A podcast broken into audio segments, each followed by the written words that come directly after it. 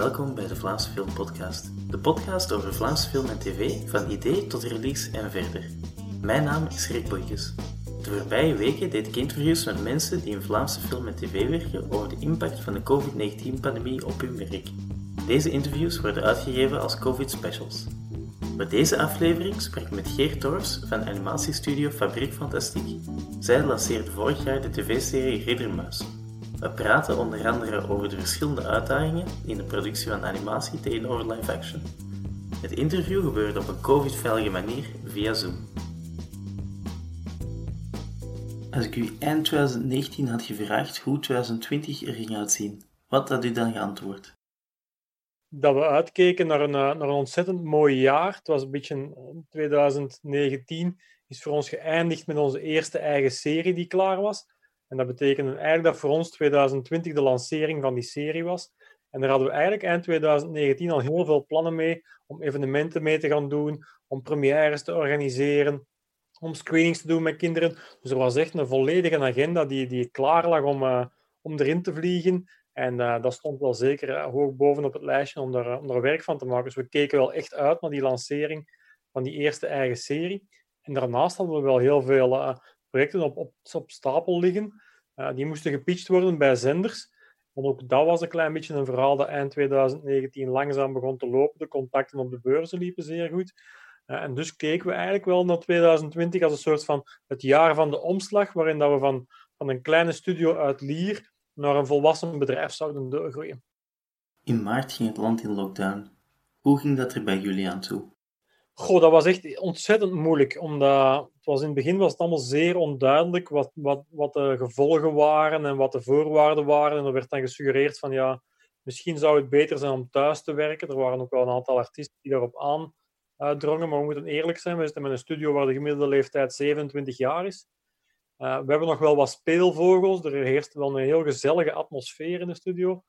Uh, om te beginnen wouden we die niet missen. Langs de andere kant had ook wel een beetje schrik dat als mensen thuis gingen zitten, dat er toch wel een aantal waren die daar zeer laks in gingen zijn. Dus we waren daar in het begin wel redelijk terughoudend in.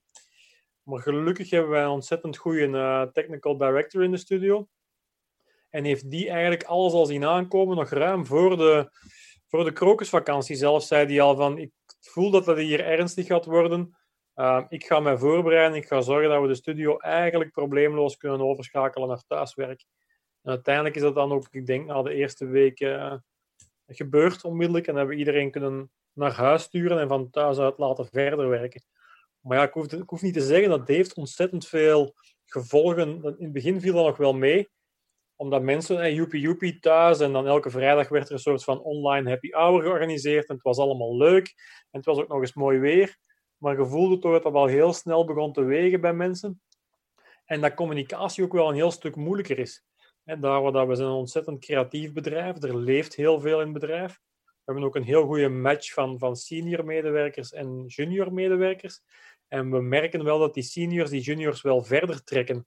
Dat is toch een heel pak ingewikkelder als dat allemaal online moet gebeuren. Want dan wordt er toch een soort van proactiviteit van mensen verwacht die plots moeten gaan, uh, zelf gaan bellen met zo'n senior om te zeggen: Ik heb een probleem. Terwijl die anders daar vlak naast zitten of die wandelt een keer langs en die constateert iets. Dus dat organische gedeelte van, van, van die kruisbestuiving, ja, dat was plots helemaal weg. En dat hebben we toch wel in het begin wel een beetje gevoeld, moet ik zeggen. Zijn jullie dan ook toen dat de maatregelen terug versoepelden, terug naar kantoor gekomen? Of is dat dan nog met uh, wat terughoudendheid? Oh, we, daar, we zijn er toch in het begin zeer terughoudend in geweest, omdat we niet wouden heel het kantoor terug opstarten, om dan vervolgens terug opnieuw in, uh, in lockdown te moeten. Uiteindelijk hebben we gewacht tot begin juli om dan te zeggen tegen iedereen: ja, laat ons toch maar proberen om, uh, om terug te komen. Maar ja, zoals we al ondertussen allemaal weten, is dan al twee weken terug opnieuw fout gegaan en werd er terug opnieuw verwacht dat iedereen zou thuiswerken. En ondertussen zijn we, eh, zijn we half september en zit iedereen nog steeds, uh, nog steeds thuis te werken. Hoewel we nu wel proberen ze in kleinere teams terug naar de studio te laten komen om toch vooral dat creatieve gedeelte terug wat aan te zwengelen. Want dat blijft toch wel, ja, in film en ook zeker in animatie, blijft dat wel heel belangrijk. En een animator, vergelijk dat wel eens met, dat is eigenlijk een regisseur en een acteur in één. Je moet zo'n karakter echt wel vormgeven. Als je een acteur cast, dan casten die omwille van zijn uitstraling of zijn stem of zijn leeftijd of een aantal factoren en die speelt zijn rol, die kent zijn rol. Een animator die moet al die karakters die in de serie zitten allemaal één voor één kennen. Die moet allemaal weten hoe die karakters reageren, hoe die bewegen. Die moet die allemaal voelen. Ja, dat is toch nog, toch nog iets anders. Ik zeg altijd, ja, dat zijn zo'n soort van regisseurs en acteurs in één persoon. En die moeten dan proberen die karakters op het scherm uh, geloofwaardig tot leven en, en, consistent tot leven te wekken in een hele serie. Dus dat is niet zo heel evident als daar, als daar geen ondersteuning is van een regisseur die het, uh, die het totaalbeeldje overziet. Tijdens de lockdown organiseerden jullie Facebook Live events. Hadden jullie dat al eerder gedaan? Uh, nee, voor ons was zo'n Facebook Live was de eerste keer dat we dat, dat, deden. En dat was eigenlijk een klein beetje het verlengde van een concept waar we ook in maart mee gingen starten. Dat was namelijk een, een uh, opleidingsprogramma dat we hebben, waarbij we zowel intern mensen als extern mensen wouden aantrekken om heel specifiek een opleiding te volgen. Waarbij onze visie is dat de bestaande opleidingen in België heel goed, heel duidelijk de basis bieden die zorgen dat, dat de studenten die afstuderen, dat die die programma's kennen, dat die een heel goede basis animatie hebben. Maar we merkten ook wel bij de, bij de studenten die bij ons binnenkwamen, zowel in stages als in, uh, als in een jobfunctie, ja, dat die heel specifieke skills wel eens wouden missen. Gewoon omdat er op school weinig tijd maar iets om heel specifiek karakteranimatie te gaan doen, bijvoorbeeld. Uh, en daar zagen we wel een mogelijkheid om te zeggen: oké, we gaan daar intern cursussen organiseren. We gaan die ook openstellen voor externen, want we vinden dat die breed toegankelijk moeten zijn. Uh, en we willen er ook een, een, stukje als studio onze taak in opnemen. Uh, en dat ging allemaal starten in, in maart. Maar helaas is dat ook afgelast. En dus hadden we zoiets van: ah, misschien is het wel leuk dat de mensen die we die hebben ingeschreven voor die cursus extern, dat we die gewoon eens een kijk achter de schermen geven. En dus zijn we eigenlijk begonnen met Facebook Lives waarin dat we elke week een andere artiest gewoon een uur lang live volgden in zijn werk. Dus eigenlijk een soort van screensharing, uh, een blik achter de schermen van de studio. Uh, en dat was ontzettend leuk. We hebben daar heel veel leuke reacties op gekregen. Dus dat is zeker iets dat we in de toekomst nog wel eens, eens gaan herhalen. Deze zomer organiseerden jullie een Riddermuis glamping. Kan je daar wat meer over vertellen?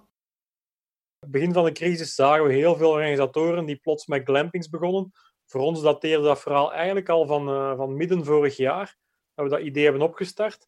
En eigenlijk wouden we net in verkoop gaan met de hele serie op het moment dat de crisis losbarstte. Dus hebben we dat toch maar even op hold gezet om te kijken hoe het evolueerde. Maar wel meteen besloten van te doen alsof die crisis weg zou zijn tegen de zomer. Dus we zijn wel blijven organiseren, blijven uh, de website voeden, blijven zorgen dat, er, uh, dat alles praktisch in orde werd gebracht, om zo toch op het moment dat, uh, dat we konden of mochten klaar te zijn voor de mogelijke verkoop. En dat heeft vooral voor de, voor de moraal van de mensen die daarmee bezig waren, heeft dat wel geholpen om te zeggen, hey, we doen alsof dat evenement gewoon gaat doorgaan. En we hebben dan eigenlijk heel veel geluk gehad, want we hebben dat gelanceerd. Ik denk uiteindelijk dat we twee weken voor de, de officiële veiligheidsraad die bevestigde dat het mocht, hebben we dan beslist van weet je wat, we gaan gewoon verkopen. We zien wel. Als we niks doen, dan, ja, dan kunnen we ook niks verkeerd doen. Laat ons gewoon perspectief nemen. Laat ons gewoon zorgen dat mensen kunnen boeken. En als het dan alsnog fout gaat, ja, betalen die, al die mensen wel terug. Uh, en dan lossen we dat dan wel op. Maar laat ons vooral hopen en erop gokken dat het doorgaat. En twee weken later kwam dan eigenlijk een beetje het verlossende antwoord. Waar dat evenement op relatief korte tijd echt uit de startblokken is geschoten. En, uh, en eigenlijk een heel groot succes is geworden, ondanks de moeilijke omstandigheden waarin dat we het uh, hebben georganiseerd. Voor live-action producties zijn er specifieke veiligheidsmaatregelen opgesteld?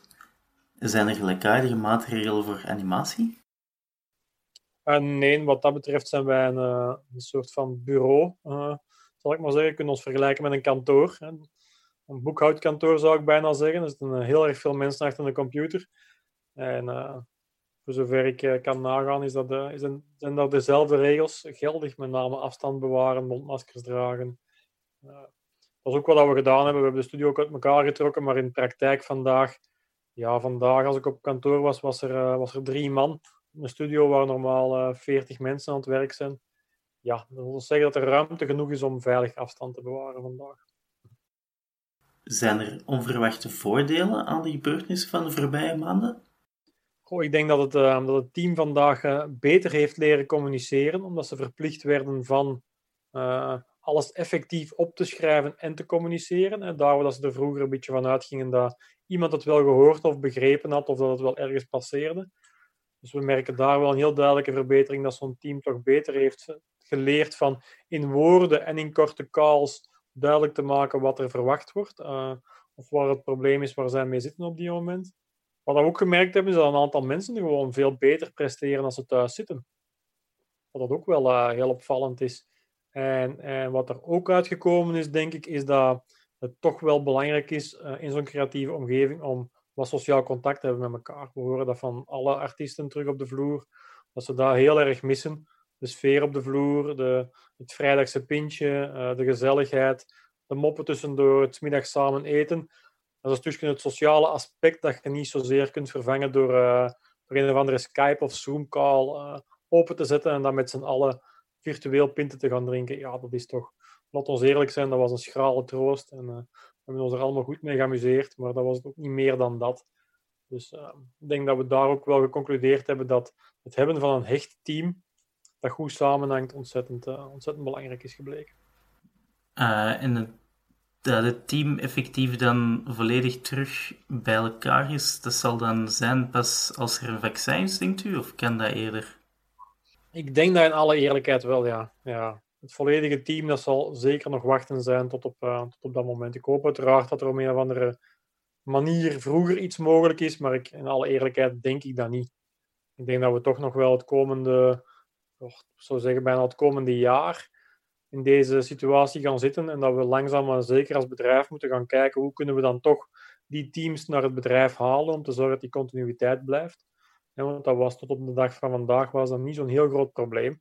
Er liepen producties en, en er is een zekere rek die je kunt verwachten van mensen, maar die is er wel wat uit. Dus nu moeten er echt structurele dingen gaan gebeuren. Er moet een plan komen op lange termijn, in plaats van redelijk ad hoc telkens opnieuw te kijken wat is de situatie, wat verwacht de Veiligheidsraad, wat kunnen we doen, wat heeft een productie nodig. Merken we bij onszelf ook wel dat we steeds meer naar een plan aan het gaan zijn, waarbij we toch in grotere groepen mensen gaan terughalen naar de studio om, uh, om en een stukje teambuilding te doen, maar en ook die, uh, die creatieve briefing terug wat beter uh, op gang te krijgen. Ziet u de maatregelen volledig verdwijnen nadat er een vaccin is, of zijn er dingen die even goed kunnen blijven? Ja, ik denk dat er een soort van mentaliteitswijziging is geweest. Ik denk niet zozeer dat er nog. Uh, ik vermoed dat er op een gegeven moment geen maatregelen meer formeel van kracht gaan zijn. Uh, maar dat was mens wel een stuk veranderd zijn en een stuk voorzichtiger zijn geworden. Ik merk ook bij mezelf dat het, dat mondmasker een zeer natuurlijke reflex is geworden. Dat afstand houden van mensen zeer natuurlijk is geworden. Dat ook handen geven of kussen uh, niet meer aan de orde is vandaag de dag. En ik weet niet of dat dan nog zo heel snel gaat terugkomen. Dus ik denk dat we daar met z'n allen gewoon het eerste jaar, is een beetje zoals een, uh, als een snelheidsboete krijgen. Hè. De eerste drie weken gaat ook wat rustiger aanrijden. Hè. Uh, omdat je geleerd bent. En ik denk dat dat met dit net hetzelfde gaat zijn. Zelfs als het over is, dan gaan we waarschijnlijk nog de eerstkomende maanden ons redelijk spontaan houden aan een aantal regels. En langzaam maar zeker zal het dan vervlakken. En ja, de mens heeft een heel slecht lange termijn geheugen, dus dan, op een bepaald moment is dat weer weg dan denk ik dat we wel terug uh, naar een soort van back to normal gaan als in het, uh, als in het normale gedrag. De wereld zal er uiteraard een stuk anders uitzien. Mocht er in de toekomst een andere pandemie zijn, hoe kunnen we ons daar beter op voorbereiden? Goh, ik denk dat we nu toch al een hele hoop kennis hebben opgedaan over hoe zo'n pandemie zich kan gedragen. Uh, ik denk wat er in het begin is gebeurd, die een totale lockdown, dat was nodig. Uh, wat dat als land nodig en wat als wereld nodig om dat soort dingen te doen. Ik zou zeggen, ik, ik hoop dat ze dat niet nog een tweede keer gaan doen. Uh, ik denk dat wij van het bedrijfsstandpunt zijn we zeker goed voorbereid om dat nog eens te doen. Omdat we als bedrijf van nature gewoon digitaal werken. Ik kan me voorstellen dat dat voor heel veel andere bedrijven en, en voor onze collega's bij de live action een heel ander verhaal is. Dat die daar heel erg tegenop zien om, om nog eens in zo'n situatie te belanden. Uh, persoonlijk vanuit uh, gewoon collegiaal vlak zie ik er ook heel erg tegenop. Maar ik mag hopen dat, uh, dat onze overheid hier geleerd heeft. En, uh, en nu toch stilletjes aan een soort van lange termijn plan aan het werken is. En dat we niet meer teruggaan naar overvolle ziekenhuizen waarin er, uh, waarin er paniek is. Maar ja, het is allemaal moeilijk te zeggen vandaag, moet ik, moet ik eerlijk bekennen. Ik wil Geert graag bedanken voor het interview. Werkt u zelf in Vlaams Spel met TV en wilt ook een interview doen? Dan kan je mij contacteren via social media of via e-mail op vlaamsefilmpodcast.gmail.com. Als u deze podcast interessant vond, kan u het aanraden aan vrienden, deel via social media of een review achterlaten. Feedback is ook altijd welkom.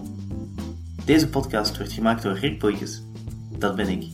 De volgende aflevering van de COVID Specials komt binnenkort uit. Tot dan!